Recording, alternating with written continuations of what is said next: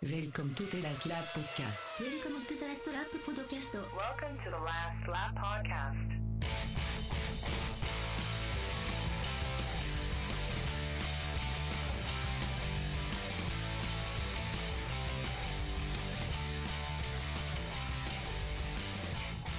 Welcome, everybody, to the Last Lap podcast. I am your host, as always, Andrew Pearson, and alongside me is my co host with the most, Sean Gray.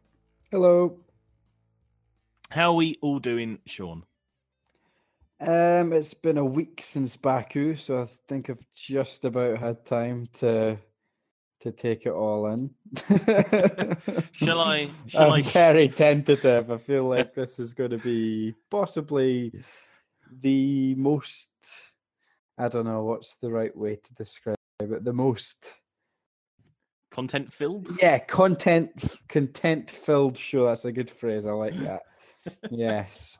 It was a lot. We might have to, you know, we might have to do a, a double episode given how much went on last week. But I think we could probably spend an hour alone talking about Sebastian and Lewis's Well, shall I? Shall I soothe your your nerves somewhat with a calming poem to to begin Indeed. the show? On the track at Azerbaijan, a car can come to great harm, where the class of the driver shows in flying carbon fiber. Count on Jolyon to still buy the farm. Poor Jolyon. It's not getting any easier for him, is Uh, it? it certainly certainly isn't, especially after his um uh his little.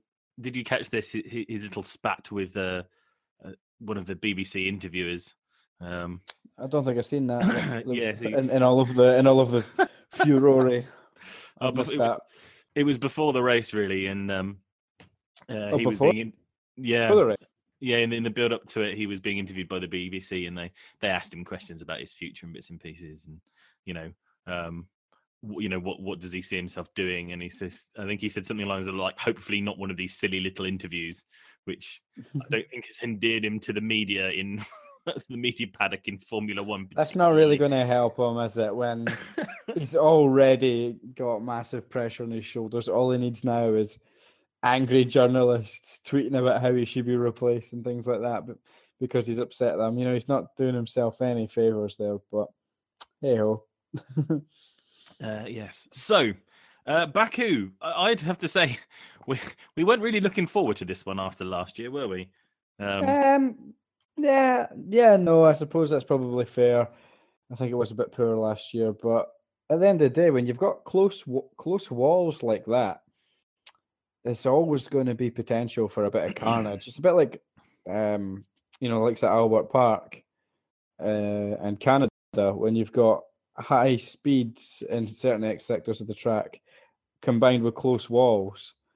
All it takes is one little tiny bump, and as your poem alluded to, uh, a bit of chaos and carnage everywhere in terms of debris and, and, and things. So, yeah, we're a bit disappointed last year, but can't can't argue with what we were served up this year. Not at all.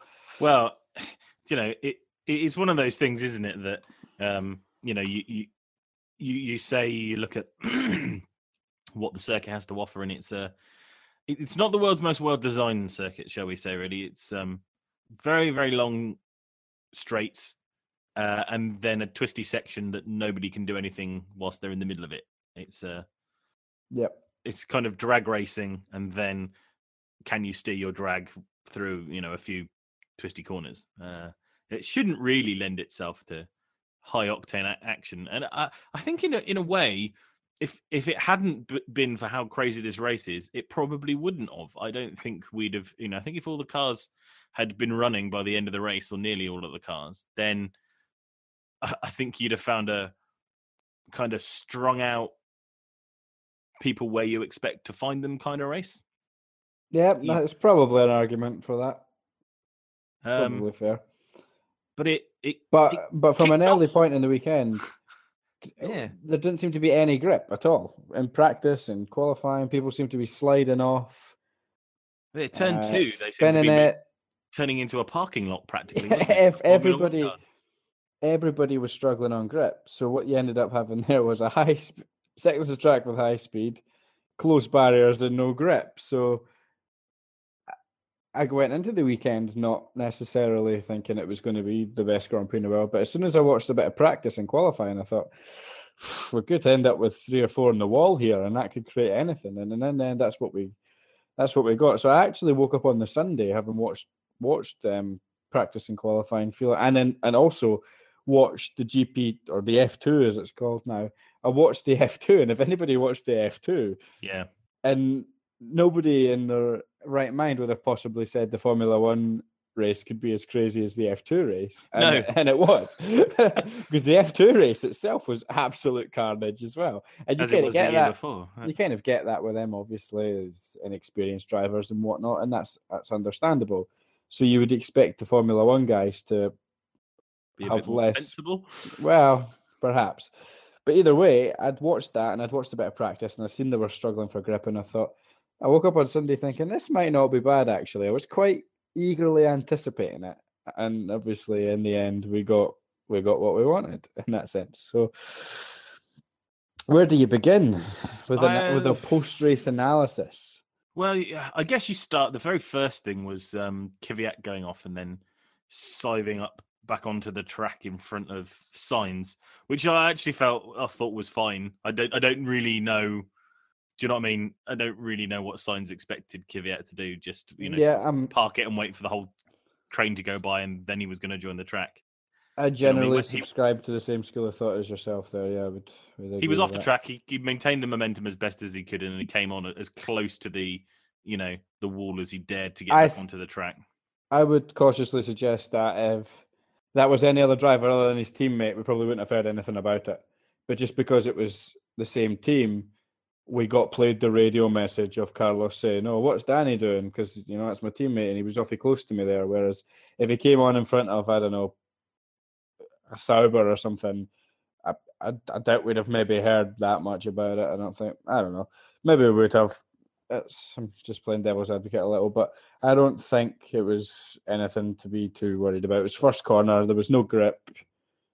These things happen.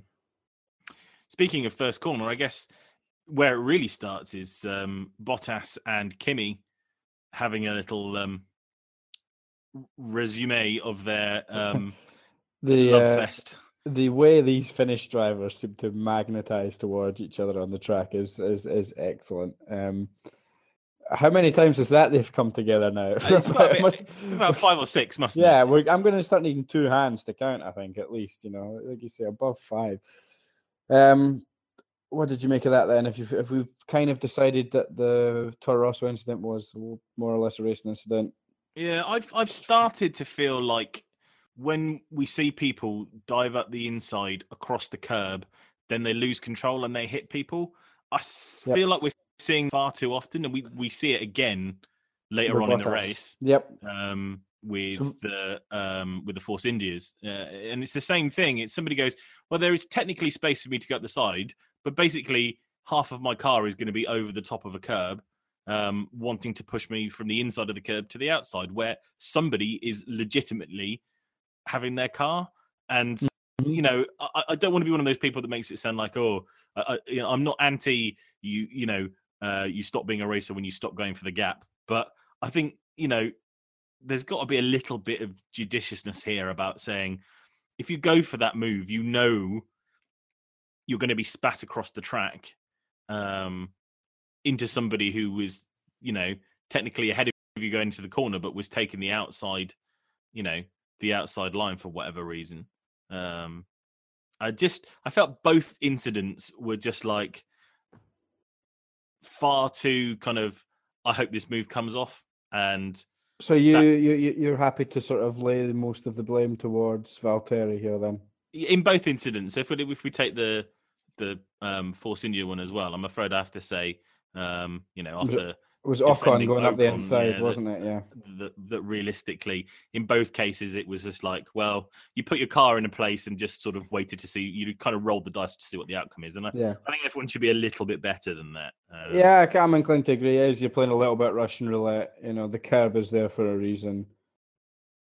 yeah. I'm Yeah, I mean- inclined. I, I mean, I'm inclined to sort of take your opinion on If, that. if it's little. raised in that way, that means that when you hit it, you you bounce off of it and you don't have control. It's designed to tell you not to go over it. If it's a flat curb, then you know, kind of what they ended up doing to turn eight, where they sort of took it all out and then just said, "Well, you're supposed to go around it," um, and it didn't really matter if people ran their their left wheels over it as they went through. Then okay, well that's that's the choice, isn't it? The the race organizers have deci- decided that um, you know you putting your wheels on it doesn't shouldn't affect how you're driving. If they put a big curb on it, you shouldn't really be going over it. Um, I, I understand that the cars will every now and again go over it because they're going so fast and stuff, and they're trying to judge these pinpoint precision things. Sometimes you're going to take more more curb at you know uh, 100 miles an hour than you than you mean to as you're flicking it through a uh, a chicane or, or around the apex or something. But but these all felt like it was just like there is just about a car's width. If I slide almost entirely over the curb, let's you know, let's see how this works out. Maybe Yeah, maybe I'll be all right. Fair enough. And they both ended up having to come in, didn't they? And they both ended up Yep. what were they were they both a lap down? Yes, I think so. I'm just gonna quickly double check. Cause I know Bottas was definitely a lap down. I'm Oh no, wait, no, Kimi wasn't. I think he ended up in about sort of sort of sixth or seventh, didn't he, or something like that? I think once he, I just want to uh, Well, double check because yeah, because he didn't get he gets was later on.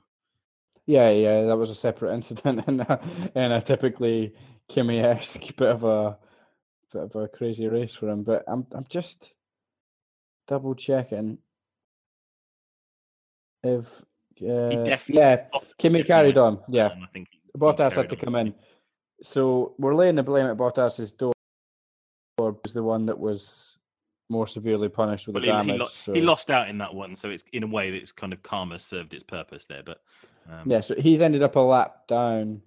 Uh, comes in new front wing and, and, and all that jazz, and ends up a lap down, and and and Kimi manages to to carry on. So up and then up front, obviously we've got Lewis, who by the way we probably should have mentioned was pretty lightning in qualifying to stick it on Mm. pole. yeah, very impressive. Uh, laps. Know what got when it comes to qualifying. I think most people would agree that you know one if there was one lap to stick it on pole for your life, then Lewis is he's he's a you know to nail that one lap is as good as is probably the best there is. So great lap to get it on pole. Gets away off the line. Uh, Sebastian ends up in second after all the the turn one and first lap chaos, and Perez gets up to third on the Force India. So that's the sort of early standings, and then we get the first safety car. So I'm just trying to remember what was the first safety car for. There was that much going Uh, was on. That was that Kvyat broke down, didn't he? Had a after managing to stay on here. I think he had because Palmer Palmer retired like two laps into the the thing, didn't he? Barely barely went any, anywhere with an with an engine problem. Then Kvyat had to pull over, but he was uh, they had to pull him push him across the track, didn't they, to get him off? yeah, you're right. Absolutely. It's just that much going on. I'm trying to remember which which incident caused which safety car. So you're absolutely right. So uh Kvyat is the one that causes the safety car, but Max also went out with a technical trouble pretty much at the exact same time.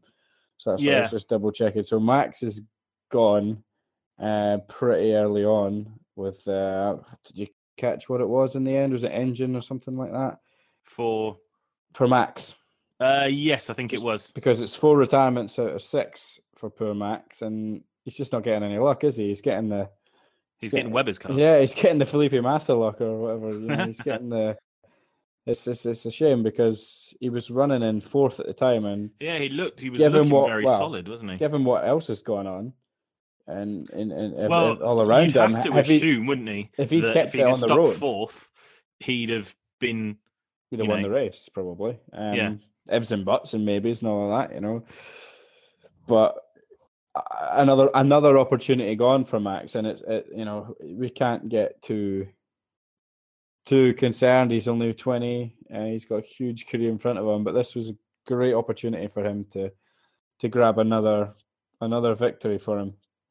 So disappointment for him, and you heard it on the radio as well. You know, he said, "Here we go again." It's just it does seem like every week. Ma- I can't remember Max had last time he had a, a proper good weekend. And then Kvyat as well, almost at the exact same time, uh, also breaking down, and that was the first safety car. Yes. So we had the first safety car, then uh, the restart was very good for Hamilton, wasn't he? And Vettel was behind, and we thought there was kind of a lot of action behind. Did some people touch then as well? But nobody, nobody retired at that point. But I think it just meant that we ended up with lots of had lots of fi- carbon fiber, like literally uh, in three or four different places on the track.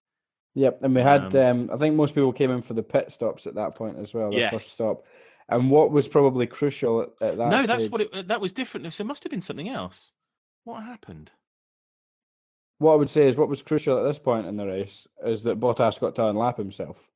So Bottas comes out from under the safety car, gets to unlap the field, puts himself back on the lead lap, and uh, that, that that's really key for the race because of where he ends up finishing when everything unfolds. So that was that was that was the crucial sort of thing that that happened under that safety car, and I think we only had like a couple of did we even have one lap? Was it?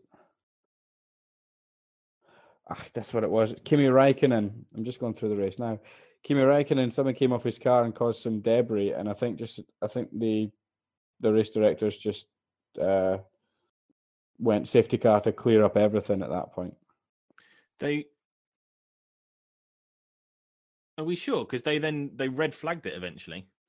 That was the point. Is I- I thought what happened was because There's yeah, there's three safety cars. yeah, and they then they red flag under the third. This is so it's the kind of second one that I'm.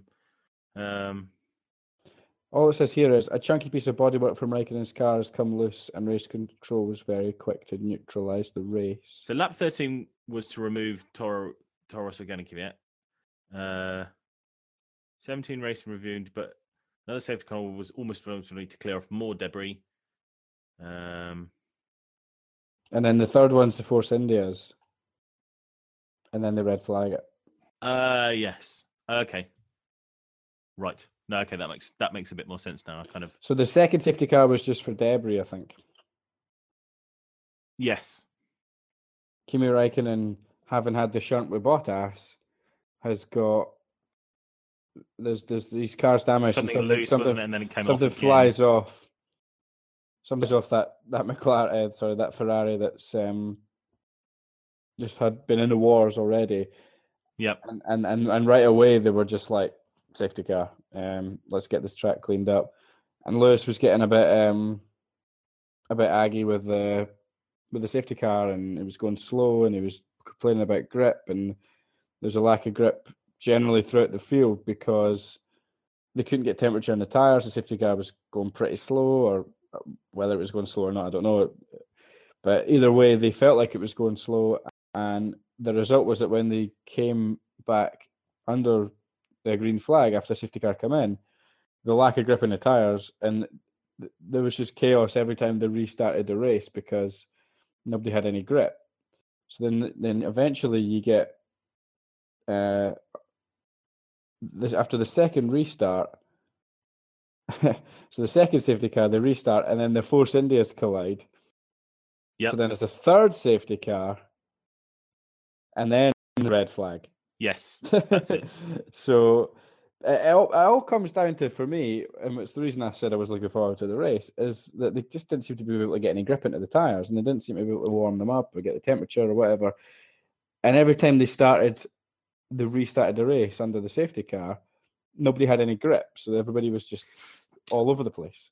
Do you know the thing I, that I found strange about that whole thing was how that it seemed that Lewis was able to get away on the tires, and it was Vettel who was struggling when during all the quali it'd been the Mercedes who were preparing their tires for a lap before doing their flying laps, whilst the Ferraris seemed to be able to come out and just get on with it.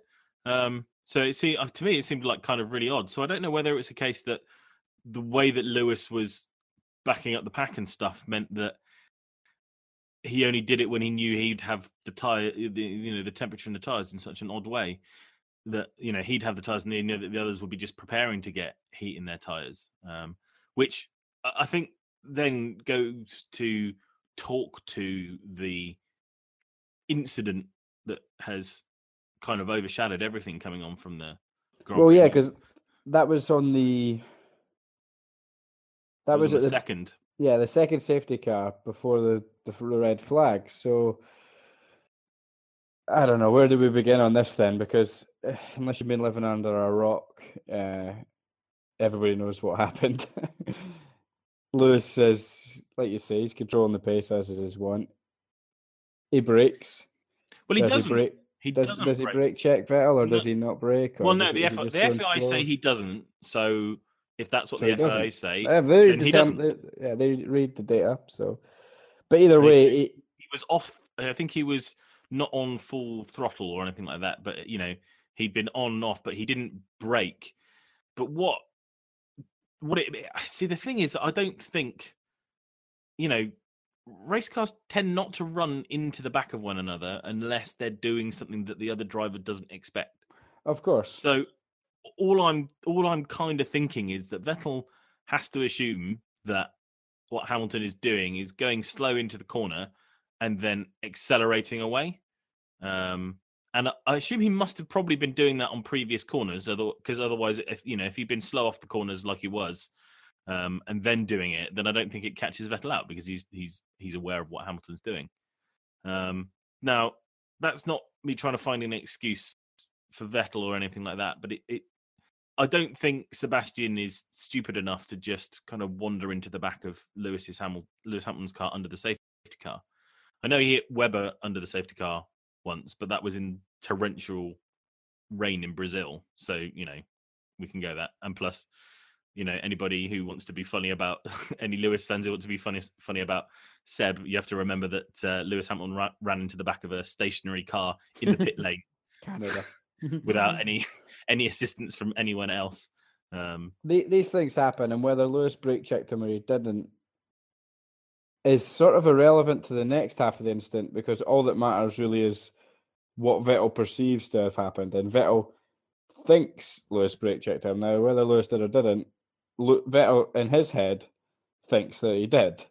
Now, then Vettel has his moment that is the bigger bone of contention than anything Lewis did, which is drive alongside him, make a gesture with his hand, and then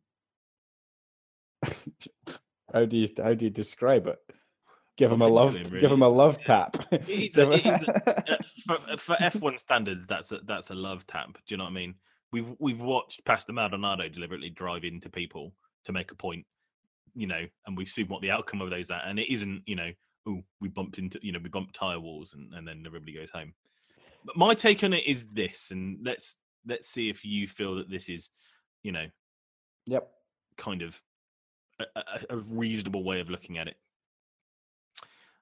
Vettel does run into the back of Hamilton, and whether he does it because um, he really believes Hamilton brake tested him, or whether because he wasn't paying attention and so he's run into the back of Hamilton and he just feels stupid, either way, it doesn't really matter. So he decides he's going to pull alongside and look over and gesture at Lewis. That's that's the plan. I don't think he plans to run into him. I don't. I ag- I agree with that. By the way, I agree with that. Um, so what he does is he accelerates to pull alongside, points what he thinks is in the direction of going forward, turns completely to the right hand side. Now this is the bit that it's difficult to see because I've only I've only seen it from the left hand side camera. You can see he definitely takes his left hand off the wheel to gesture across. Now I don't know what his right hand is doing, but I kind of have to assume that uh, uh, he'd normally probably gesture with his right hand and hold on with the left because his right hand's going to be dominant, right? Do you know what I mean? Mhm. That's that's the sort of thing. So I think he's probably either got both hands off the wheel or his right hand is sort of trying to half hold the wheel whilst making a gesture. Do you know what I mean? Like maybe he's trying to guide it with his wrist or something like that. And you have to remember the cars are going really slowly at this point. They're just basically trundling along the track. Um, so he's kind of pointed the car and he kind of knows he's going in that direction. Um, and I think interestingly, if you look at what Lewis's head does, he looks to the left and kind of sees. Um, you know, and I think it's because he, he feels the hit at the back. So he kind of looks left, and then he looks right. When he actually gets the, the the love tap, he's not looking straight forward or at Vettel. he's looking in his right hand mirrors, I think, to see what's happening behind him because he's not sure what, how the hell he's gotten shunted up the behind in the by when he's under the safety car. So whether Vettel points it in the car, expecting that Lewis will probably move over and not, uh, you know, as well. You know, he's kind of go, I'm going to go close to you to kind of spook you, kind of thing. Or whether he's just not paying enough attention and he's allowed the car to go in that direction, you know, without really thinking about it. I think that's the that's the intention there is that he all he wants to do is look and gesticulate at Lewis and say some things in German at him. Um, and what's happened is is that the car has just sort of wandered over far more than he thought it was going to. It's bumped the bumped the wheels, and then everybody goes, "Oh, okay, right. I'm going to fall back in. You know, behind him. We'll, we'll carry on having having made my point." And that's the situation. Uh, uh, he's done something incredibly stupid, incredibly petulant, and something I doubt he'll probably ever do again. I don't think you'll ever see Sebastian Vettel be that careless in future. Um, uh, and that's the incident for me. And for that, he got a penalty for driving dangerously, or, or dri- potentially driving dangerously. I think was the is the actual um, was the actual penalty. And the the interesting thing is if you look at the the wording on it, um, there's no there's no use of the word deliberately. It does say steer into, but that uh, I think doesn't make an uh, a decision on intent. I think Mhm. he's what he's saying is he steered and it has steered into the car. Yep. It's not saying he has deliberately veered into the car, you know, but it's it's Vettel's fault, you know, Vettel's steering put it into the car. Yep. Uh, and he got a 10 second stop go penalty, which is the um, second harshest punishment you can get other than being black flagged. There is, you know, there's nothing more you can do to somebody really other than giving them multiple 10 second stop go penalties, I guess. Um, and kind of to me, I'm like, yeah, dumb, dumb situation. Give him a penalty that in any other circumstance would have meant that he'd have finished fifth at best. Um, because he finishes uh, fourth, but you know, let's you'd have to assume that uh, if Lewis doesn't have his headrest issue, he finishes ahead of Sebastian by quite a long way. Probably wins the race. Actually, Yeah, wins the race, and, and Vettel then loses the championship lead, and Yeah. people would probably be saying the penalty Good. is fair. Yeah. Whereas it's because Lewis has had a separate issue that I think a lot of it, a lot of the the media palaver comes into it, where because Vettel, because Lewis has had his own problems and Vettel's somehow finished ahead of him, they're they're they're angry at that, because it feel they feel Ra- like it wasn't enough of a punishment Yeah. because Vettel's actually been- without actually objectively looking at the punishment for the crime itself. Well, I think the whole point is is that it doesn't even matter whether whether you don't even have to look at the punishment objectively. You just have to say punishments are not based on what somebody else does in the race. Yep, yeah, true. You know, because it's a bit like um, you know suggesting you know Bottas hits Kimi, Kimi you know ends up you know not finishing the race even though it's you know not not in of itself down to that initial thing and, and Bottas finishes second. So Bottas should very definitely have gotten a penalty because he's profited out of the situation. But actually, if you look at look at what happened, you know, Kimi didn't have to stop and Valtteri did. In any other Mhm. circumstance, Valtteri's probably not finishing, you know, higher than sixth or something like that by the time it all shakes out, you know, in a normal race. So what, what can you do? You can't say based on somebody else's race and their luck and what happens to them. Um,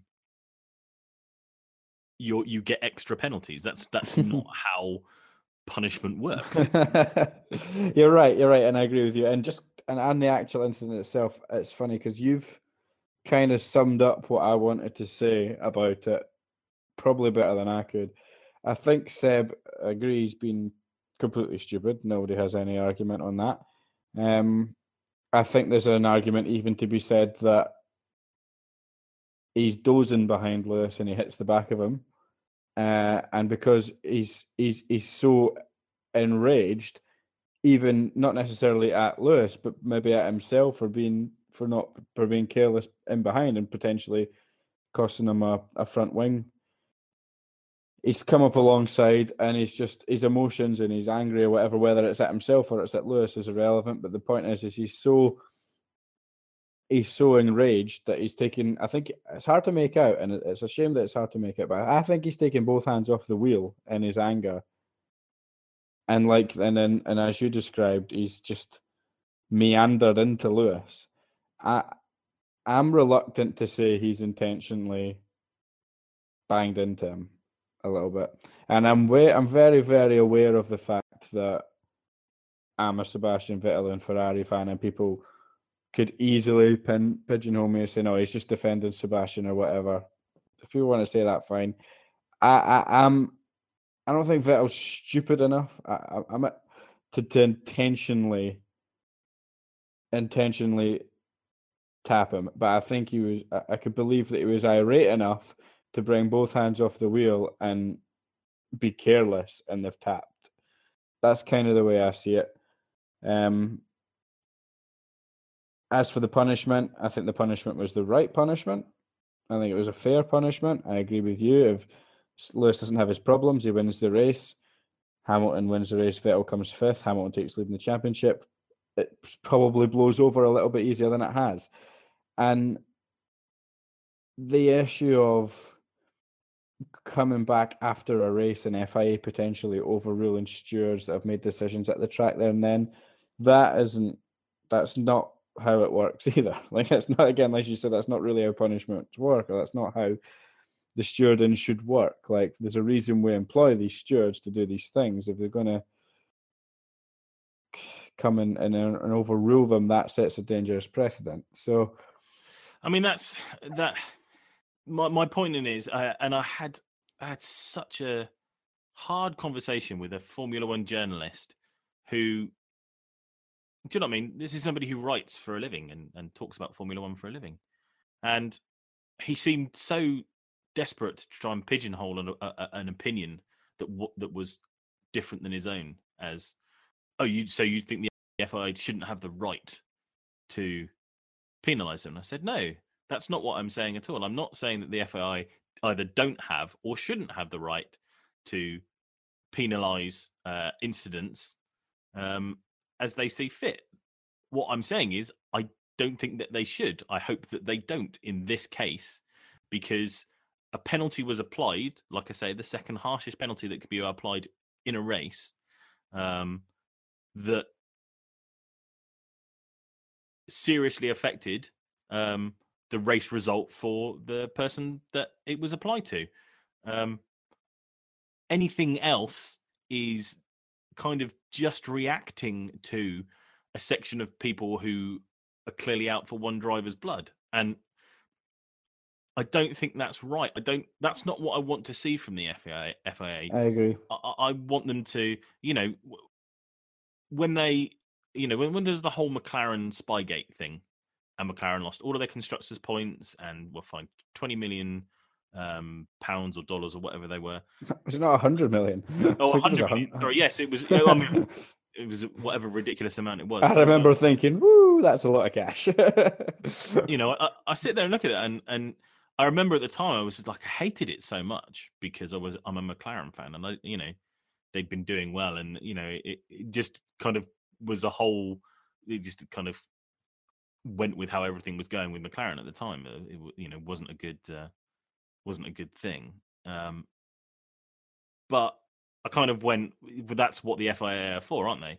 Somebody says, I think a team has done this. I need you to investigate and rule on it. Do you know what I mean? Or we have evidence of, of this. That's what a ruling body is there to do. Do you know what I mean? It, it shouldn't be, hmm, well, Twitter thinks that uh, Sebastian should have gotten a black flag.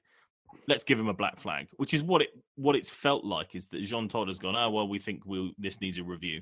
And to be fair, he hasn't. He said a review. He hasn't sort of gone either way on whether it does or doesn't need points. But he said we think it needs a review. So there'll be a discussion about whether it needs a review, and then if it has a review, they'll talk about it, and then they'll see if there's any anything that needs to come from it.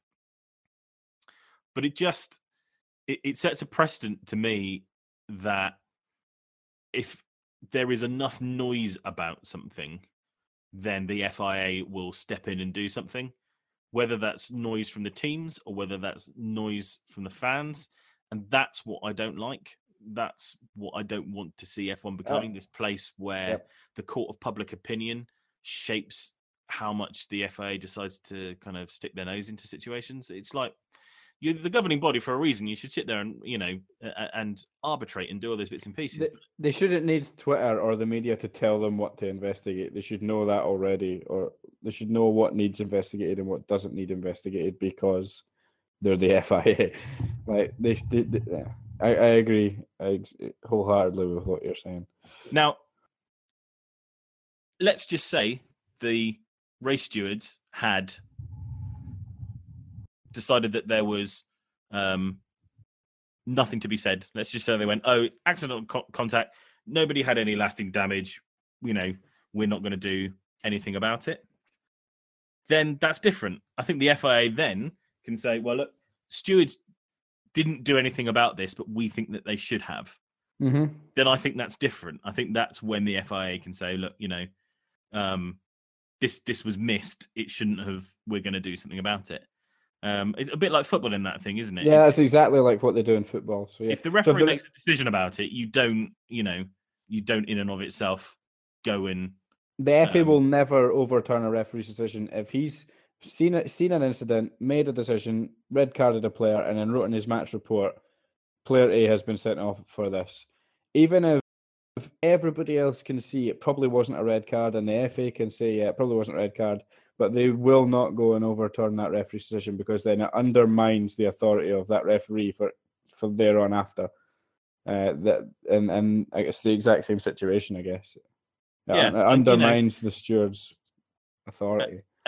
and that's exactly the point is is that it's bad enough that we hear lewis every race saying charlie do something about this charlie do something about this charlie do something about this god it annoys me and i know he's not the only one but he's the worst one by like a million miles you hear him saying Yeah. talk to charlie every five damn minutes and it just it's the worst thing it's it is the f1 equivalent of um holding your hands up with an invisible card in football Yeah, it's I'm going to whinge at the race stewards and you know to try and get them to do something. Shut up! Don't stop talking about it. Both of them did it. Both Lewis and Seb did it um, this race, and I hate them both for it. Um, I think in I think in football, if there's a a mistaken identity, they they can step in. Um, Yeah. Because obviously, that's if someone gets punished for something that they didn't do, then that's that's almost fair enough. But, I'm pretty sure, yeah, if there's a referee makes a decision, you, obviously there's the appeals process. So that fact, like you can appeal a red card. So, but then you then But only- uh, uh, to translate it to yeah to translate it essentially, all that into F1. is the, is the extended ban doesn't go ahead, does it? Do you know what I mean?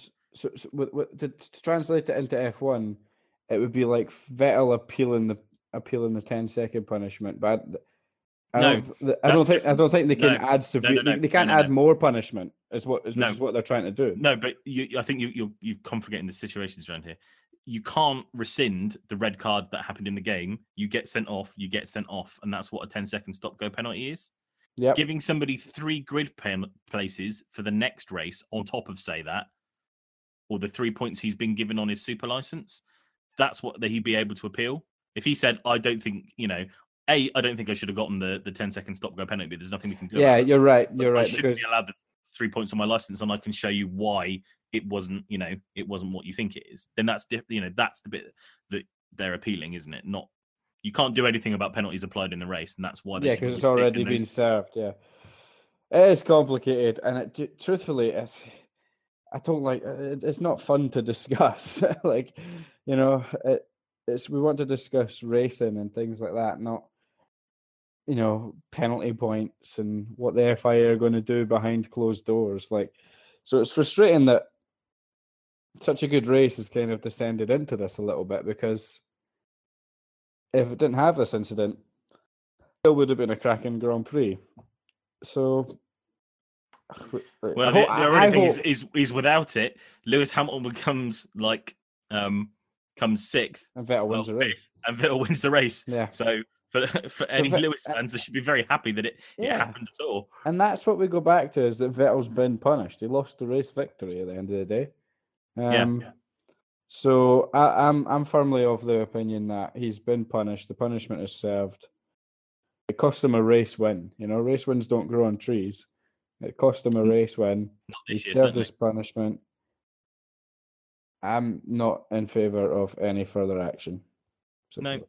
So I, I, I- I agree. I, I think I think the I'm not- incident is done now. So I'm not just saying that because it's Vettel versus Lewis. I'm, uh, you know, I, I, if it was anybody, I would be of that opinion. I like to think that I'm uh, a neutral enough mind to be able to look beyond the two that are in the incident and Yeah. say, give my opinion on it. And I would, I would say that if it was anybody else, um, if it was Bottas and Raikkonen who keep coming to blows, if it was Raikkonen, poor old Kimi losing his temper and clunking the side of Bottas, you know, I would have the exact same opinion in terms of should the FIA step in and take further action.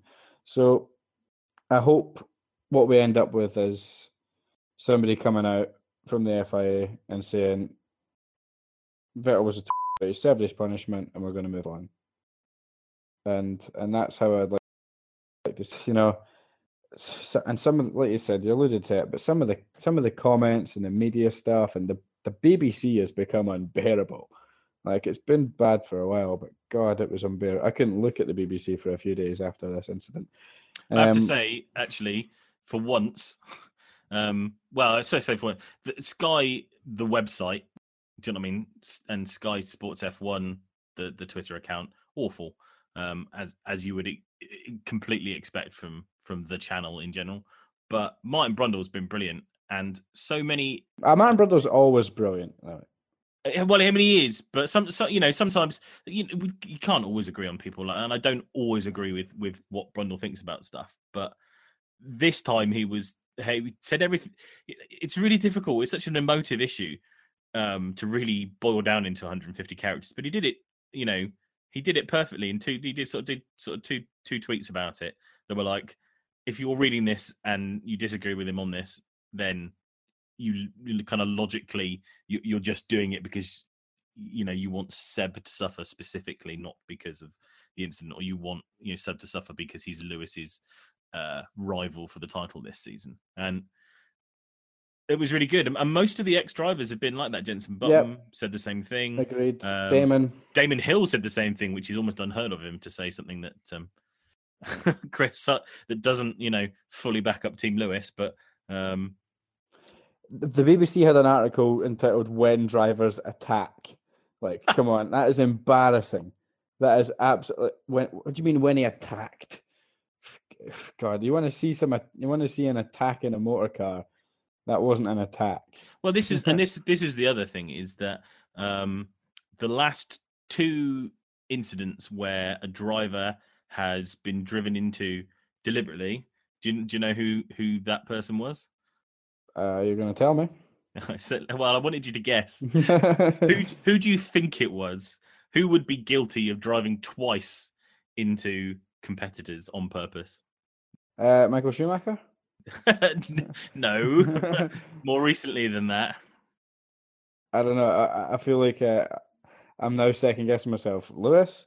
No, although he was one of the victims. uh, you know my memory's bad, man. Go on, just tell me. Pastor Maldonado. Oh, was it Matt? Oh, d- did he do it deliberately though? I just thought Yes. Maldonado drove into people because he Well, he does. I mean, he because does. he was rubbish. Like, like don't think 90 it was- percent of his incidents are just. I didn't think it was on purpose. but he, he, he did it to Lewis in Spa. Do you remember? Not really, to be honest. And that's Oh, just me. really? So it's I- down. I just don't down have a very. I don't have a very good brain for memory and that memorizing those Ah. kind of things. So yeah, he crashed into Lewis at very high speed at Spa, veered towards him because he didn't like something that happened in quali, uh, and he deliberately ran into um, Perez in Monaco. Um, and they literally used the words deliberately when they penalised him. Yeah, yeah. Would you yeah. like to know what his punishments were for both of those incidents? go on? He had a five place dro- grid drop for the Spa incident. He had a 10 place grid drop for Monaco. Yeah. So why wasn't now? black flagged, wasn't disqualified. The FAI didn't say anything about so it. Why are we now calling for three match bans? Well, because of the two people that are involved. exactly. Higher stakes, but that doesn't mean the punishment should be any different. You know, you can't have one rule for one and one rule for another. I didn't I realize like- Maldonado was guilty of um Twice. of two of those. I genuinely didn't know that, and I just, I guess, uh, every time I seen an incident with him in it, I just assumed he'd just done something stupid, and like, but I didn't ever think there was any malicious intent behind it. I just thought he he was just The- bad at driving a Formula One car. so- Yeah, the, the hilarious quotes around around the Vettels was saying, "Oh, you should get black. You should get black flagged for using your car as a weapon." Like, yeah, what weapon and that's did the he kind use of it for? Like a like that- a rolled up piece of newspaper was the weapon that Vettel used. That's It the was- kind of rhetoric that I was seeing on the BBC a little bit, and it's just like, come on, like eh, it's like a twelve-year-old's written some of this stuff. yes. But anyway, what can we expect from certain aspects of the F1 community? Hmm. I just like to say, finally, before we move on, I want to, and nine times out of ten in Formula One, maybe not a hundred times out of hundred, but nine times out of ten, I want to be on the side that Martin Brundle and Jensen Button are on because both of those guys talk nothing but sense. So, and I know what side they're on on this time, and I'm on their side. So, And Jackie Stewart as well. He, he said, was like Vettel did something stupid, but Lewis clearly, do you know what I mean? Did something to provoke him, and I'm kind of like, well, although you know who blamed Lewis, don't you, who? Mr. E? Oh Bernie. well, Which kind of surprised me because I thought he loved Brand Lewis. well, probably whilst it's not making him any actual money anymore, maybe it's um, less important to him. But yeah, like we've summed it up enough. You know, it's been done. Let's move on from it. So really, once you moved on from there, the big incident after that is the Force India incident. Um, and I which- my, my tweet after it happened was a screen grab of the Alanis Morissette song "Ironic." Yeah, Um, Ama- amazing how one race removed yeah. from. amazing. Yes, we'll let our drivers race. I wonder if they'll rethink They their strategy. they literally asked him on the grid. One of the guys that uh, I can't remember if it was Bob Bell that worked for Force India. They literally it was either him or it was the other guy. I can't remember the other guy's name. I think it was Brundle's grid walk said, "Are they going to race?" And like, yeah, they can race. and then boom. and I'll I'll be coming right round to Ocon. I think he's got something. Definitely got something to offer. But yeah, he's probably the one It to blame on this one. yeah, he was just uh, far too hopeful that you know Too punchy, you know, just young and exuberant and I think the problem was is that he'd lost places at the other restarts, and I I think he was just kind of like, I really need to get going on this. Um, I really need to get past Perez because I'm not the team aren't going to help me past him if I'm faster. So he just went for the first gap that opened up, and you can almost vaguely not blame him having seen like the three wide passes that were happening along that piece of road beforehand, but uh, he it was optimistic at best and I think he's very lucky that it was his teammate that he hit because I think if it had been another car, he'd have gotten a penalty. But that's Yeah, the yeah. that's the kind of judiciousness that I kind of expect from the stewards. Like, unless those two are the two fighting for the championship, which they're not, then if teammates are hitting one another, the stewards almost don't have to do anything because you know the team are going to yeah, and you know they've already the team's already been punished by one of their drivers having to be out the race, so it's it, it is it's it's cute stewarding. I describe it. That's what I describe it as. It's just a, a little bit of a common sense approach, you know. That Yeah, caused no, the red, absolutely. and that and that caused the red flag, you know, because the debris that by this point having had three safety cars in the space of like ten laps or something, bits of carbon fiber literally everywhere. They just they had Alonso was the first to say we need a red flag, and about a lap later it came out, and it was like, yep, you know, Fernando's on the radio calling for a red flag. It probably needs a red flag, and he was right.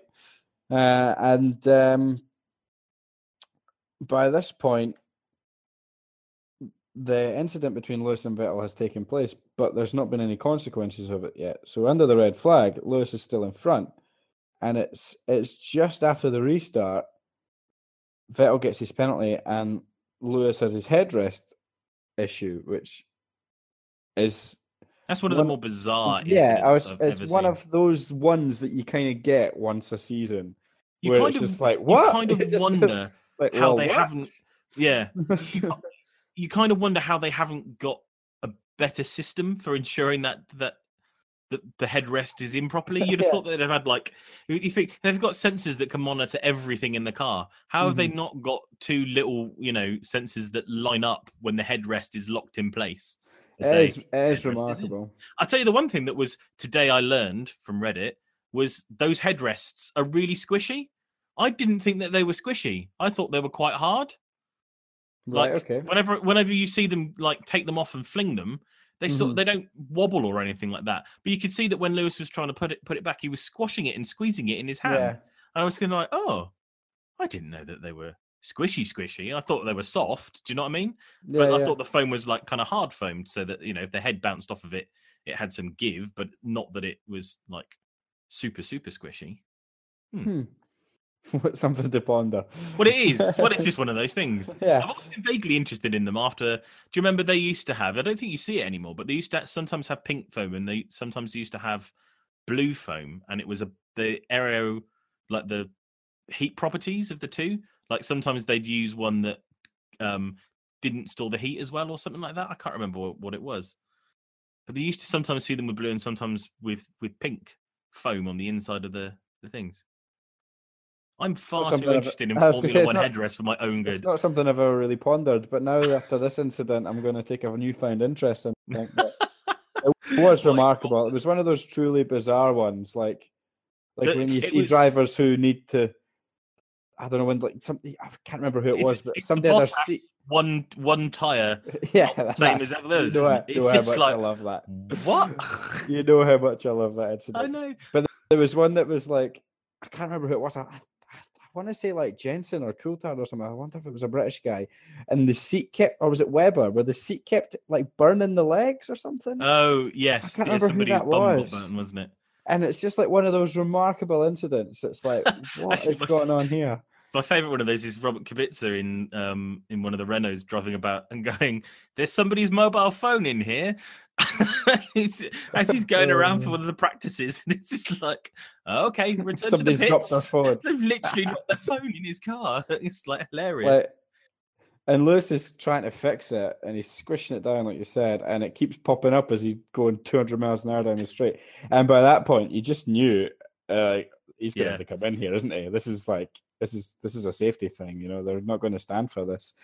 And obviously, Lewis is on the radio being like, "Oh, oh why to come in?" And the engineer's just like, "Safety, mate." And But he come. didn't even say that, did he? He said, "We've been told you have to come in." Yeah, wasn't he? He wasn't even like it's for your own good or anything like that because you know he'd sit there and argue the toss and say, "Oh, it's fine," blah blah blah.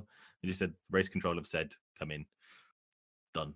Um, And almost literally at the exact same time, Seb gets the penalty. Like Lewis comes in, makes the change, comes back out, and then I think the very next lap, or no, there's two or think three two, laps, two laps, and, I think. and and and Vettel's clearly been told you need to pit for a penalty, smash it.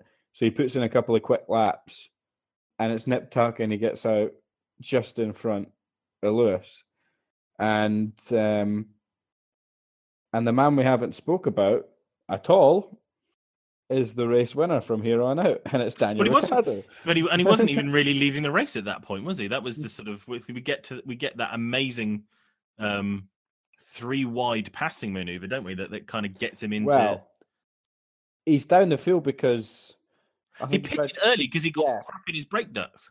Yep, and he He tried on like some, lap six, didn't he? Something like that. Yep, they clear the brakes out. The, the debris and stuff was trapped, and I think he stuck on a different set of tires and just see what we could do, kind of thing, from from a contrary strategy. And in the end, through all the shenanigans, he's able to, he was able to fight his way through. And like, that, that brief into turn one was it both the Williamses? I think he took Stroll and Yeah. um, and Massa, and then with the carnage up front.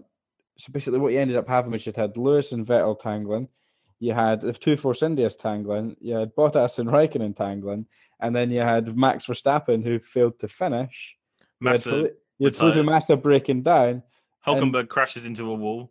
and from from something like nearly nearly last, Tom Ricciardo one cracking overtaking move later up the inside of the Williams boys, and he's he's in the he's in the hot seat, and he was comfortable for the rest of the race. You know, Lewis and Yeah. Seb were not able to make any inroads from where they ended up, and and poor Lance Stroll. Um, what do, Do you say you- about Lance? Well, you have to say fair play to the lad because given the start of his season, yeah, being second for any length of time in a race would have probably set the nerves. And he was second for a very long time. Um, I have a sneaky suspicion he slowed down at the wrong line. there's a few people mentioning that on Twitter. Um, I have a sneaky suspicion that because Ricciardo's so far ahead, he slowed down to cross the line. And I think Stroll kind of went over the first line at the start of the pits uh, and was off the gas um, as Bottas flies around because he made up like a second and a half in like the last sector or something ridiculous. And I Mhm. think it's it's only down to the fact that Stroll thought he'd crossed the line and finished, or maybe that there was some wonderful code of ethics that meant the per, you know if you're in third place and the guy's far enough ahead that you couldn't overtake him, you you don't you know like um was it like kicking the football back after there's been an injury? you don't try and score a goal from that. You know, you just kick the ball back. Um, I, I, that's I have a feeling because I don't, I just cannot see how Bottas goes from being not anywhere near enough, close enough for an overtake to passing him on, on the line out of the last corner. Uh yeah, I think there's it is it wouldn't surprise me. I don't have any concrete evidence to suggest that is what happened, but it, it wouldn't surprise me. It did look a bit strange, no doubt about it. And if it was the case, then what a what a shame for Lance to miss out on a P two uh, in such a manner. But either way, very very very good drive when all around him chaos was happening. Yes, Kept if you can keep road. your head whilst all about it. a losing Rudyard Kipling. Rudyard third Kipling. place is yours, my son. Yep. It was like, and you can't knock him whatsoever. And uh, Well, it fair just ra- just rather means, doesn't it, that Jolyon Palmer's Formula One career is starting to look look more and more lonely, isn't it? Really, Not great, is it? Not great. now that Lance Stroll has a has a podium finish. I mean, and and I know he's in a Williams and Jolyon's in a in a Renault, but it's just the kind of like Jolyon Palmer really needed Lance Stroll to continue being bad, just to kind of go, well, look, you know, it's, I'm not the only one. yeah. So you've got Bottas who's come through, and that's why I important that he got back on that lead lap at the first safety car because in Mm. the end he's finished second. He's only finished fourth. If there was another five laps, Bottas would have won the race. Um, I think there's a possible chance of that. he was five. He's four seconds behind Ricciardo at the end, and I think probably on a quicker set of boots and a quicker car. So would have been an interesting fight. Danny Rick wouldn't have uh, given it up easily. That's for sure. I think it'd have been in, it- it'd have been interesting because obviously Ricciardo could control the race at the front. Yep, He was you know, definitely not tou- pushing at that at that in the same way. True, and it's tough to overtake at times. So it would have been would have been a good fight. If as it was, we didn't. I think Bottas can be delighted with his effort, given where he was a couple of laps. Yeah. Massive amount of praise for Lance, as you said, keeping his head. And you got Seb in fourth, Lewis in fifth. We've talked about them enough. Only two tenths between them crossing the line. You know, so there could have easily been a Mm. further coming together. It's uh, you know that wouldn't have been out of the question. They were together on the track. Do you think uh, Lewis um, he couldn't maybe challenge Vettel a bit more towards the end of the race, given that Mercedes seemed to have the edge on Ferrari uh, in pace? No, I think it was just. I think when you see that Sebastian Vettel got the fastest lap of the race, then I think, uh, I think the race pace was much closer. Fair enough. Fair Um, enough. Ocon in sixth. Get, he got away with one. That's a good result for Ocon. well, it is absolutely. You know, he's definitely stolen that one. Um, probably the man that I feel most sorry for in seventh because, um, yeah, I was about to say we're just coming to a wee clutch of runners in the late end of the points that have all had cracking weekends and point scoring Mm. finishes. Given, give, and obviously it's the nature of a race like this where there is going to be points on the table for some lower down guys that can can nick them. And and seventh, eighth, ninth, and tenth all all very you know good, good, solid, excellent points finishes. So as you say, guy in seventh was who was it? K Mag. Kevin Magnussen, who was who was up in third at um, or third or fourth at one point. Yeah, found himself found himself in all the in the nosebleed seats. As yeah. After all the trouble, found himself in third. And did you see his radio? His radio was tremendous. It was like every two minutes they were just saying, "Kev, this is really good." This is like they were shocked to be there. Like, this. this is brilliant, Kevin. Just keep it up, mate. This is excellent. And then he started to slip back a bit, and you kind of felt for them. It was like, oh, but yeah, And it'd been so good if he'd been able to like hold on to like a fifth or something like that, and just been like, yep. "Here's a big haul of points for you, doing well." But even Um, still, seventh is a good result for the Haas. It's a very boys. good result for the for the Haas team. That's um a, a, a very good drive from a car that was clearly not particularly well suited to the track either. Uh, And we talk we talk Magnussen up quite a lot. We know we're both quite good fans of him, so good to see him getting getting points on the board because you know Grosjean has kind of felt like the guy more often than not that's going to be the one mhm. for Haas. So good to see Magnussen getting a solid fistful of points, but also I, I know Grosjean had his own troubles with. I think he Grosjean seems to have had brake trouble since about 2015. um, but but good to see Magnussen, you know, putting his head above the pit and saying, "I'm still here and I've got lots to offer." So very pleased.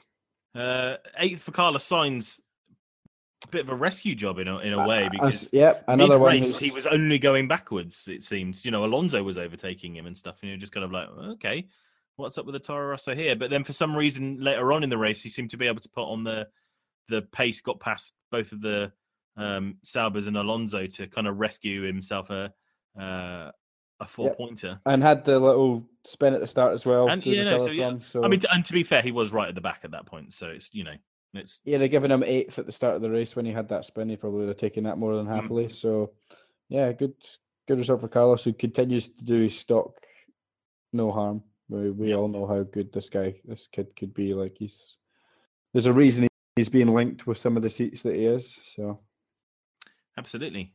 Uh, Fernando Alonso scores McLaren Honda's first points of the season, so that's that's a monkey off of everybody's back. I was just about to say that that is the first, yeah, because I remember I wasn't sure if they got anything in Monaco or not, because uh, No, then I know that the McLaren has looked okay at, Mo- at Monaco in the past, with like because because of the power, less emphasis on power at Monaco, but no, this is the indeed the first, the first two points. Then, should we talk Um, about McLaren? Should we talk about Mercedes engines next year? Well, I mean, I think we can do.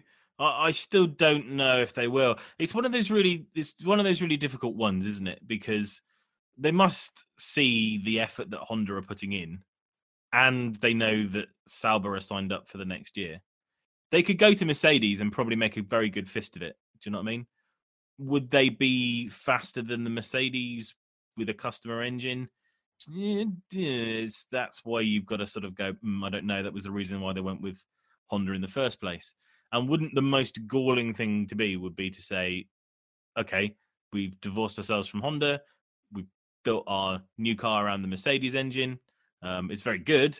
Uh, and then Sauber turn up with the best Honda engine that they've made for 30 odd years. Um, and it takes a struggling back end team to being a, you know, a midfield fighting team because it's, you know, it's a, a good engine. Or even if it doesn't do that, that they, they see that in a, you know, uh, a backwards Sauber with a Honda engine, it was, you know, now fighting with the Toro Rossos. You'd have to say that. Yeah, a bit like when the Manor put the Merc engine in.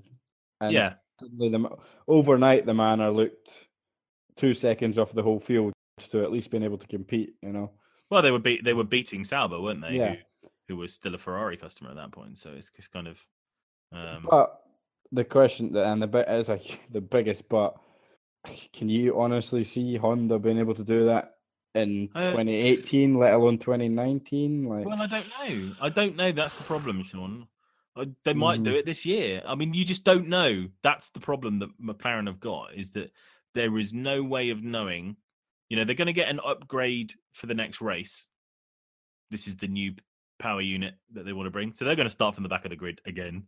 Um, and at some point, you know, at least at least if uh, if if Honda can bring a decent enough engine, at some point they can use it for more than one race. At the moment, which would be nice. Um, You know, who knows? What if they if they st- stick the next PU in and they're suddenly fighting for with Force India, you know, on its first iteration, then suddenly the world looks completely different, doesn't it? Suddenly it's just like, okay, well, this engine isn't fully finished, but it's got a load of stuff that it's taken them the three years to develop and get in the car. What you know, what could they do across the rest of the season? What could they do, you know, in the in the winter break?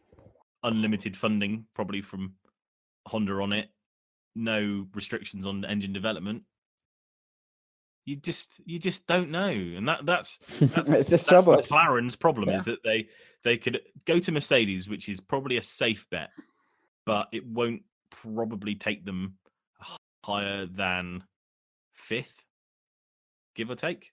You know, let's just say amazingly that you know uh, we don't know how good the the Honda the Honda chassis, uh, the McLaren chassis is, but it looks good. So let's say um, with the Mercedes in it, engine in it, it's this the chassis is at least as good as a Red Bull, but it's got a better engine in it than the Renault. That's definitely you, de- you definitely have to say that fifth and sixth would be easy at that point because they would be better than the Williams and the um, Force India chassis wise, and they'd be better than the Red Bull in the engine department. But yeah, it's a, it's a it's a fair guesstimate. Yeah. that's much better than it is now. you know, let's not be let's not be cynical about these sort of things. You know, But you're still not winning world championships, is the point I No. suppose that you're making, and that should be the ultimate aim. So, so I don't know. I really don't know. do you have Um, any idea? You'll know better than me. Uh, when we might get a decision on this? Or I think they have uh, some clauses that means they will probably announce if it's got to be announced and it's all got to go. I'd have thought we'd have heard by the end of the summer, so probably September-ish. so after the break, after the August I break, I think might. so. I think that's when you're going to be looking to see whether they've made anything official. Okay. Um, and along that, you've got all of these weird sort of. Uh, Sky seems to have convinced themselves that they've got the inside scoop that Fernando is definitely leaving, despite the fact that he said nothing concrete other than saying that he knows what he's doing. I think, or that you know, he, he knows what his plans are, or something like that. So, like something completely non-concrete like that, like saying, Mhm. Yeah, yeah, I read the article and I agreed with you when I seen you tweet it. It was a case of somebody saying something pretty much non-committal and then writing a big massive article about something that wasn't actually said, sort of thing. But so I don't know whether he'll be there next season or not. Um, I- I, I don't, I don't know uh, either. Um, I I, it's a 50-50 for me at this stage. I mean, at this point, they've got um, they've got a, a good little pool of talent chugging along behind. They've got Stoffel in the car, car, who I think will come good once this nightmare of a car is kind of done with. I think the thing was that he got his point with the McLaren last year, which was probably a more stable car. If you see what I mean, because it was the, yeah, I think that's the, fair. the, the two-year engine, and they've gone back to the drawing board with this one, and the car is something completely different. Um, so with a more stable car under him, and you know, rookie in his first season, let's not be too hard on him.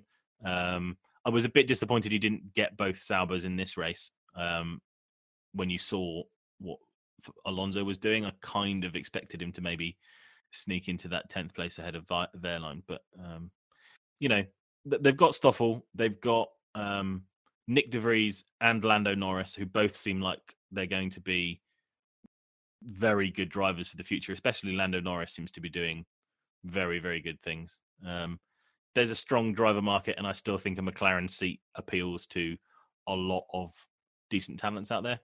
Um, Mhm. So if he goes, then I think he he's not replaceable. Do you know what I mean? Let me know. Let me state that. Yeah. I'm not saying whoever they get in will be better than than Alonso because they won't, because I think he's probably the best driver on the grid. Um, but if the car isn't automatically challenging for world championships, it almost doesn't matter that they don't have Ferna- Fernando in the in the car. Th- They just need to develop it. So they could put Button back in the car. That would be absolutely fine. Um, I'm sure they could probably tempt somebody from somewhere else to sit in the seat and do it. Do you know what I mean? You you, you could you could get almost anybody really to, to come in and sit in that uh, and be in that McLaren whilst they they get it right. So yeah, not, as a McLaren fan, I'm I'm not worried if he leaves. I'd be very sad if he leaves. I hope he Yep. stays, but if he goes, I kind of understand why he why he'll go, um, and that's fine. But I'll just be sad that we don't have Fernando in the in the McLaren, or McLaren weren't able to give it Fernando the car to be be the world champion in a McLaren that I think we all kind of vaguely felt he was slightly robbed of when you know when he when he joined them the first time. If there was Uh, a if there was an obvious seat, I could see him definitely leaving, but I don't see an obvious seat. No, it's all a bit weird, isn't it? Maybe Mercedes if they don't The- keep Bottas. the problem. maybe maybe Ferrari if they don't they keep don't Kimi. keep Kimi, but that's going back to Ferrari. And the problem um, I've got is that they're both very much going in against two very dominant number one drivers. Who I don't who I don't think And will I- appreciate having Fernando Alonso as No, his teammate. neither of them will. Ferrari and Mercedes might look at Fernando Alonso and say, "Yeah, it'd be great to have him, but it's not worth." It could cause. I If ca- I- if say just have a good have a good Yes. guy who's going to pick up the constructors' points and stuff. So I just, I I- mean, you both of those teams already have what you would have to say is two of the top three drivers on the Yeah, grid. However, you want to order them around, Lewis, Alonso, Seb have got, got to be the top top three guys, haven't they? Really, when you sit down and, and Mhm. if you're honest That's about fair. it, and you can say that Ricciardo's good and Max is good. Um, so I think they're in that sl- just a fraction below those top three, though. I would agree. Yeah. With that. um, if if Vettel or Lewis turned out tomorrow and said, "I've had enough. I'm doing a Nico Rosberg. I'm retiring," Alonso would be in that seat come oh Tuesday yeah, afternoon. But Absolutely. because those two are in those seats, I just doesn't quite feel like Alonso would fit in at either of those teams. It just No. doesn't strike me as I can't see the Ferrari guys having t- two guys like Alonso and Vettel going at it. It's just not really the Ferrari way. And then you've got Mercedes who have had the Nico I Lewis think- dynamic, and I think they I think they very clearly they they're done with that, aren't they? yeah, and bringing in Lewis versus Fernando in an inter-team battle is it's, it's like Nico versus that'll be like Nico Lewis on on acid. You know that'll be It's- even more intense. The definition of insanity: is doing Yeah. the same thing again and again Yeah, and if- expecting yeah. different results. So I just cannot see how either of those two teams look at Fernando and go, "Yeah, let's bring him in," unless they just completely go, "You know what? This will be a laugh. He's a, he's one of the best drivers out there. Why not?" Like, but I just can't, I can't see it. If No. it comes out, if one of the Red Bull drivers comes out and goes elsewhere, then who knows? But I don't know. Fernando Alonso in a Red Bull, it just doesn't. That's, that feels like the weirdest thing, doesn't it? Yeah, Fernando that just- Alonso feels like old school, like old school proper racing car driver. Yeah, and And Red Bull aren't that team yet. Do you know what I mean? no, I They're, agree. they're they're still slightly the the reba- rebadged Jaguar team, and I'd almost rather see him in like a Williams than a Red Bull or a Yeah. Or a Renault because they're like like uh, uh, there's just something about Alonso in a Red Bull that would feel very very Ugh, weird. I don't like that. That makes me feel, makes me feel slightly dirty thinking about. I I don't I can't I don't know why because I've got absolutely no No. problem with Max and Danny driving the wheels off the Red Bull and getting good results, but the idea of Alonso going in there just feels very strange to me. Uh, Yeah. And then your options are going back to Renault or going somewhere else like that, and that just doesn't. just- so no. a Renault might improve. They've got a big budget, whatever. But you know, he'd probably be better off just st- staying at McLaren and praying that the McLaren get it right. So Yeah. I'm not sure. I I really don't know where he goes. Like I said, I'm 50-50. It's going to rumble on. Ideally, I think he stays at McLaren and McLaren get it right. But that's what I'd like to see happen. I don't know whether that will happen. No, no. I think at this point I've actually kind of stopped either being optimistic or pessimistic. I'm now just it's Honda's fault and Honda need to sort it. Yeah, Until that happens, I'm kind of I've put no hope in my team. Do you know what I mean? I'm not uh, not in a negative way. Not like I'm oh I, team now. It's more a case like I I'm not.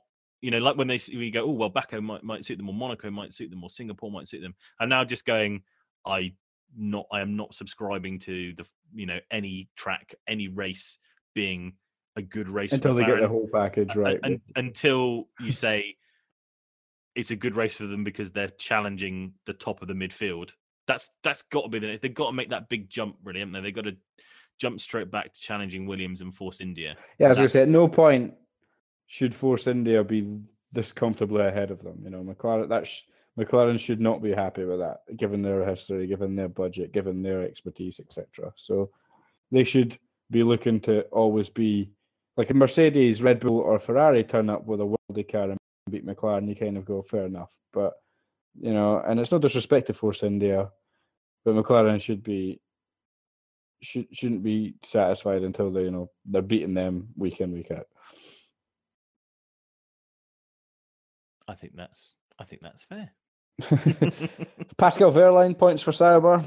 Very good. Uh, he looked very good this weekend. Looked better than his actually, teammate most um, of the thing. Although, ironically, it. ooh, yeah, should, there's a wee, there's a little thing going on here that bone should, of contention, isn't there? should the- definitely discuss. Pascal gets the gets the jump the team orders. Yeah. with the potential of passing somebody further up the road because he's got quicker tires. Fair enough, happens quite regularly. When he doesn't get the job done, supposed to let Marcus Ericsson through, But they but they couldn't because of Stoffel. Stoffel putting the pressure on on the Saubers. But then Stoffel's finished way down on time. So did Mm, Stoffel? I think only because he was The- the only thing because he couldn't in the end. But at the at the time when they had to try and make this stri- switch, he was closing in on them really quite rapidly. Yep. I mean, he's So- only finished um like point f- what five hundredths of a second down. With Stoffel. Yeah, I he's don't know, not. He's, uh, on the on um yeah. I've got a time here that's completely different. So maybe it's I'm So mine at the wrong says mine says uh Ericsson finished uh one thirty one seven nine four off of the um the lead lap, and Stoffel finished one thirty two uh one sixty. So just six hundredths of a second. Hmm, I must be looking at Oh, six uh, tenths. Sorry, even sorry, not six hundred, six tenths of a second. Did Vandoorne get any post race time penalties or anything? No? New, I don't think Mm, so. I don't know. Maybe this must just be wrong the time that I'm looking at. Anyway, point of the matter is, poor uh, poor old Marcus didn't get back through, didn't No. get back past Pascal. So uh, don't think he was very happy at that, given that he owns the team. Yes. Again, that's that's it's highly ironic that Monisha Kaltenborn gets fired um, among acrimony that she wasn't, you know, she wouldn't let the team be fully behind Marcus Ericsson, and then at Is the that- first opportunity, Pascal Wehrlein gets team orders that gives him a a, a- better finish than his than his teammates. Is that why Monisha went then? Because No, I, I that's what happened was um she got fired and then the media I think pretty much fabricated a story that it was because the team wanted to make Marcus Ericsson the, the the lead one driver and she said no. I genuinely think that she got fired because I don't think she's been doing a very good job over the last few years. Um, and I, I think that's a bit of a shame because she wasn't doing a terrible job, but you kind of just got to go. New team owners have bought the team; they want to see improvement. They've kind of stuck with her for a bit and then gone. "Mm, I don't really like, you know, I don't see it with you. See you later. Although, uh, I think was it um, is it uh, Fred Vasseur, the old Renault guy, was in the frame for it. Although I don't think he's he's actually going to get it. And I'm not sure who the the new team principal is going to be. I, I I I don't have any sympathy for Monisha Kaltenborn. No, she kind of she burnt all of her bridges with the four drivers, two seats thing, didn't she? And uh, that kind of coloured the been- card forever. I think she's been consistently bad at her job for a while and talks nothing but rubbish whenever I've heard from her. So, ah, yeah, I'm not. Um, I'm Uh, only sad because obviously, as a female team principal, that was a good role yeah. model for the you know for the thing. I, I, I F1 needs women in uh, highly visible, high-ranking, positive roles, and I think every time that there is a woman who does that, it makes F1 that bit more accessible and keeps it more accessible. So it's a shame from that point of view, but that's not a reason to keep her either. Yeah, So- I'm, I'm, I'm quite. Yeah, you know, I think, I think she was doing a bad job. So at the end of the day, I think she's. I don't have any complaints with No. whoever owns the team getting rid of her. Done and done. And she talks so much Uh, crap quite often. So you the know. last finisher was Romain Grosjean, who ended up a lap down. Uh, he, Ah, had a, he had a really up and down race, didn't he? He seemed to be going well at times, and then he'd have something that meant that he dropped right down to the back. and then he sort of I think, and then he'd sort of come up and then he'd drop back down. Was it just? Do you think it's that was just brake trouble? Did he have engine? I didn't see an awful lot of his race because there was that much going on, but I definitely heard more brake trouble on the radio for him. So just Uh, seems to be the never-ending problem well, in- yeah. in that car. Can't stop his car. Um, so Kimi, and if there's Kimi, a te- few. Kimi Kimi technically gets classified, by the way, because he completes ninety percent of the race, just about. Um, Forty-five. Kimi's laps, uh, 51. Kimi's second trou- bit of trouble. So he has his problem with Bottas in the first lap. Uh, gets a puncture on the debris later on in the race, That and ruins the the, of his car, absolute, the absolute state of the back of that Ferrari was amazing. I love that Kimi's probably been told to creep, he's you know creep back around to the pit so they can replace the puncture, and in the end he's just floored it and absolutely ripped the end off of the car because you know Kimi does what he wants. Um, I found it. I should find it disappointing because I'm a Ferrari fan, but I just found it comical more than anything. Um, and obviously he got penalised for um, doing the work in the pit lane. It's some weird archaic thing, wasn't it? That because the work was done in the garage under a red flag, yeah, that's not because allowed. they were already in the garage yeah, because they'd retired from the race. that's exactly So, my kind of point. It was just like, like he didn't come in a- and then go into the garage. He was in the garage. You know. Yeah, it felt a bit a bit of bureaucracy going mad there. Um, Same same for Same for um, Perez, yeah. Just like, do you know what I mean? Teams have worked amazingly well to get both of these cars out again, and now we're And it's- it's- penalising them for, for, for trying. Yeah, exactly. They shouldn't be penalised for trying to get the car on the road. No. And you've got two guys who have retired come in and they've started fixing up the car before the red flag. Yeah. So the the race has been red flagged and they happen to be in the pit lane doing work. Like that's how's that their fault? Like Yeah. you know what I'm saying? They're already doing the work and then the red flag comes out and then they've gone, oh, you're doing work under red flag, and it's like, well. I was already kind of doing the work, so if anything, you've red flagged while I'm doing the work, so it's your fault, not my fault. You know, it's it was, it was a stupid one. But the both guys' races were essentially over anyway. So Yeah. Uh, Massa retires with a suspension failure. That was a bit sad, wasn't he, when he was up in third? yeah, but for a good result. Yeah, would have been a good Um, result. The one that I think it, he can be disappointing. Removed. Yeah. Hulkenberg removing his own wheel was just so needless. Yeah, And he'd He not had a good race particularly, but had found himself up at a, you know in a position to score some decent points. yeah. I think he would have been comfortably in and around the Ocon. Yeah. So he's probably lost out on you know ten world championship points there. Uh, and uh, yeah, just sloppy. Just, just like he's he's, be- he's better than that. Um, and Jolyon Palmer, as teammates, probably breathing a sigh of relief that he didn't get another another points It'll finish. Uh, and then, of course, there's there's Max and Kvyat, who we've um, we've we've both covered. Um, what a crazy race, mental race. Mad I, mental. however, loved it. Loved every minute of it. oh yeah, let's you know let, let me be clear. I really really enjoyed it. Really really enjoyed it. I wouldn't want to see that every week though. That, No? was- well, no. Can you Uh, imagine if every know, week, right, like sure. a, a third of the field crashed? There were 13 safety cars, a red flag, penalties. It just it stops being racing. Then, like, there needs to be like that in between bit. That it needs to be like a bit like this race, every race, in that people should crash or have to retire, and it changes the order and things happen so that it's not processional. But it should also be like the bits of overtaking this race were, were great as well but they happened after the safety car and not any other time. So it's kind of like you know we still need to sort that that aspect of it out. And i you know somebody said oh we need more street circuits. I'm just like no No, we no, definitely formula don't. one is is does not formula one is not formula e. Formula e works on street circuits. Short races on street circuits um with flat out racing in those kind of cars is is fine and, and works fine um because the cars are so similar. Uh if you do street circuits um everywhere they will all end up being like monaco it, will- it will all be Yeah. about being unable to pass unless you build something like an albert park where it's not really a street circuit it's just a circuit that has very close walls or canada Which is you know what i mean uh, uh, which is what I like. I love Albert Park and I hate Singapore. So want more of more of the latter. Uh, sorry, more of the former, not the latter. I, I, anything that comes on the on the circuit on the calendar that's kind of like Singapore, uh, which to me is just like a bad Monaco.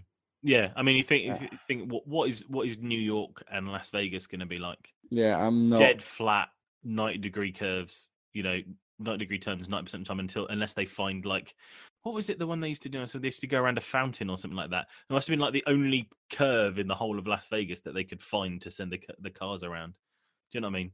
Racing around grids, like I just you know, No, I agree. Forget not. about it and just go home. At least with you know, if you did a London Grand Prix, at least you know the roads aren't all just straight. You know, you, you can find places where there's nice long straights, but Mhm. there's so many small little curvy roads in and around everything. You'd know it'd be like a proper street circuit.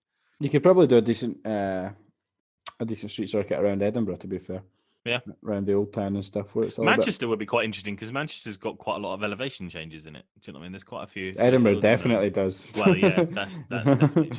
Up and down hill all day here. So yeah, I, I, in general, like I don't, I don't particularly want to see street circuits. I'd, I'd, I'd get rid of Singapore tomorrow if I was in charge of the calendar. Um, I want to see tracks, and you know we're taking steps in the right direction. I want to see France back on the calendar, which we have got. Uh, I want to see these uh, old, these older historic classic racetracks Well- prioritized. So I'm gonna really um, poo in your porridge. Then, uh, did you What's hear that? that, uh, Silverstone are looking to exercise Yes. the break in their contract? I did read that briefly today, but I haven't had a proper chance to read the story. So So you can basically, break they, it to me then. they they have until the start of the actual race this year to say whether they'll exercise a break clause in their contract because under Bernie Ecclestone's genius stewardship, um, the price of the race goes up and up every year, like regardless of whatever else is going on. Like, who who signs that contract in the first place? Oh, But, God like, knows. you know, it's just such typical Bernie crappiness. You know, nothing to do with the good of the sport and the good of keeping good tracks on the calendar, special tracks on the calendar. It's all about what's my bottom line.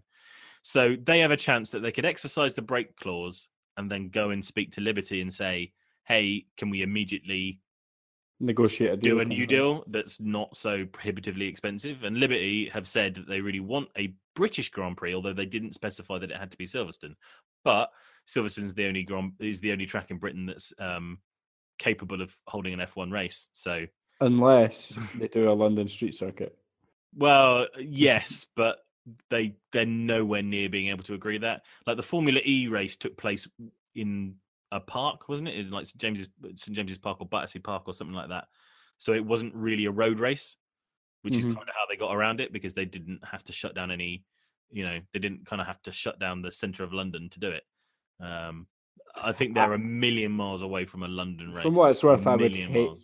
I would hate the idea of losing Silverstone for a London Grand Prix. That would, uh, yeah, that would that wouldn't sit sit well with me. So hopefully something gets resolved here. Um, these, these every so often these kind of stories come up, and and uh, you know it, it's in the right. It's in the interest of pretty much every party to come up with a solution. You know. I think if Silverstone can get the right deal, they will, of course, want to continue as an F1 track. If Liberty can get the right deal, they will, of course, want to keep a track like Silverstone on this calendar. So I think, in general, all parties are kind of pulling for the same thing. So I Yeah. w- I would be hopeful that a deal would get done. So I'm not panicking just yet, but uh, we'll wait and see. And yeah, it's, I just I'm just reading the article now. And Bernie Ecclestone, God damn it. Yeah, yeah. All the concrete Concord agreements that they're tied into to 2020, which means like nothing can be renegotiated or changed. Do you know what I mean?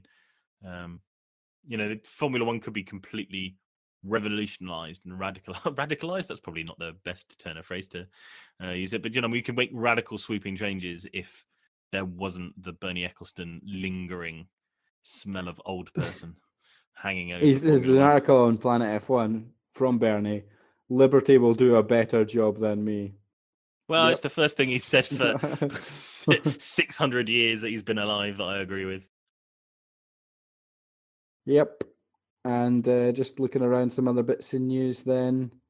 Uh, what we got? Pa- a few Jolyon Palmer articles about not being worried. uh, It can't get any worse than Baku, says Palmer. It's starting to be a bit like parody, a little bit. Like, Yes.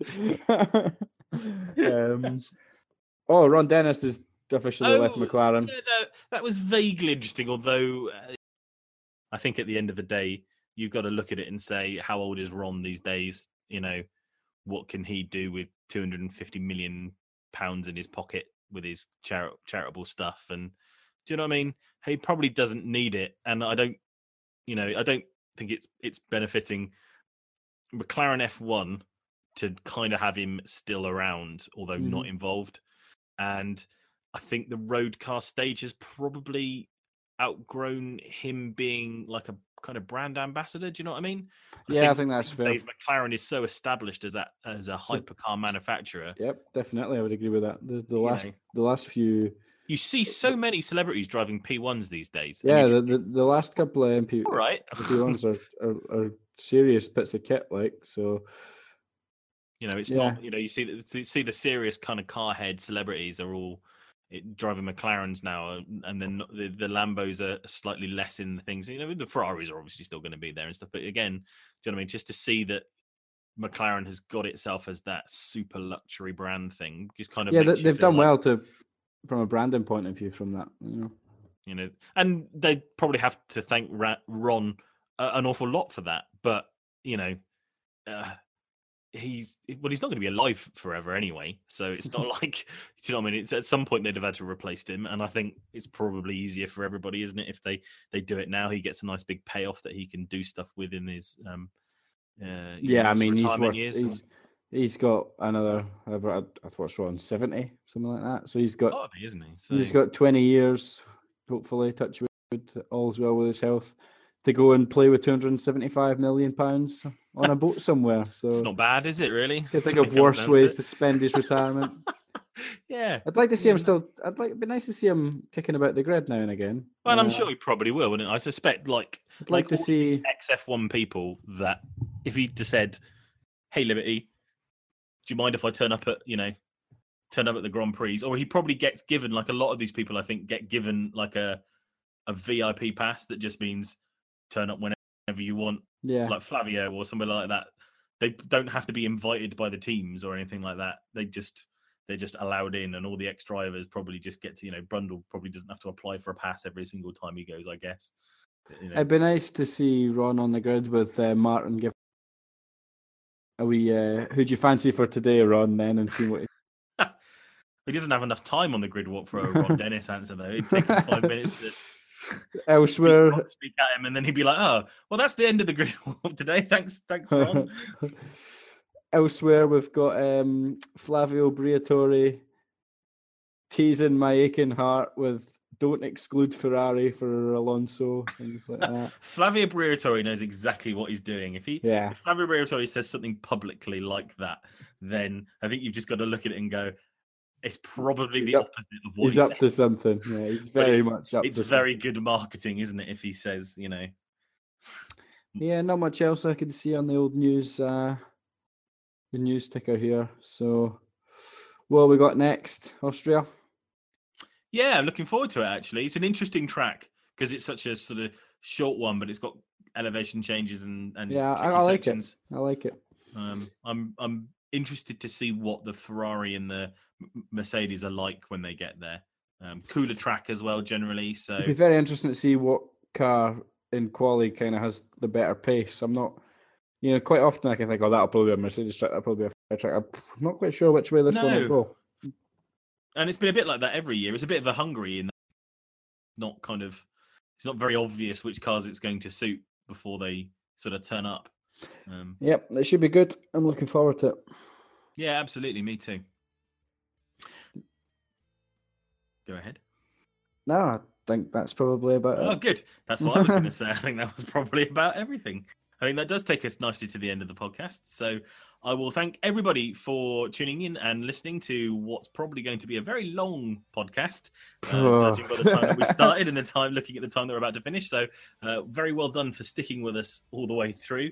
Um, just as a reminder, if you're listening to this as your first time, um, or you're a long-term listener who wants to know where else we can, you can grab episodes of the podcast. Our website is www lastlappodcast.co.uk. We always publish our episodes there first, uh, and they're available to stream and download. We are, yeah, you can subscribe to the podcast through iTunes uh, in the obvious and normal manner, but you can also download and subscribe the podcast through TuneIn uh, or Stitcher, uh, which both work on Android devices. So it doesn't matter, device independent. You can download us on the move. Um, we have a Facebook page. Uh, I say this every single time. I don't know what the last thing I posted on there was. Um, probably a meme uh, about three months ago, but you know it exists, so you can like like us on Facebook, and we'll try and be a bit more interactive on there. Uh, but the best way to interact with the podcast is and has always been pretty much through Twitter. Um, we love speaking to you guys on Twitter. Uh, we try and interact and reply with absolutely everybody, uh, regardless of whether you're agreeing with us, disagreeing with us. Um, you know, we love to have discussions. We've got a load of lovely people who follow us and reply, um, so you can get involved and chat to them about Formula One as well. Uh, so you find us on Twitter at Last Lap Podcast. Uh, you can find us personally. I am at man called Megs with a Z. I'm at Firebolt Willow. Uh, and that is the end of the podcast. Thank you very much for listening, guys, and we'll see you after Austria. Bye bye. Bye bye.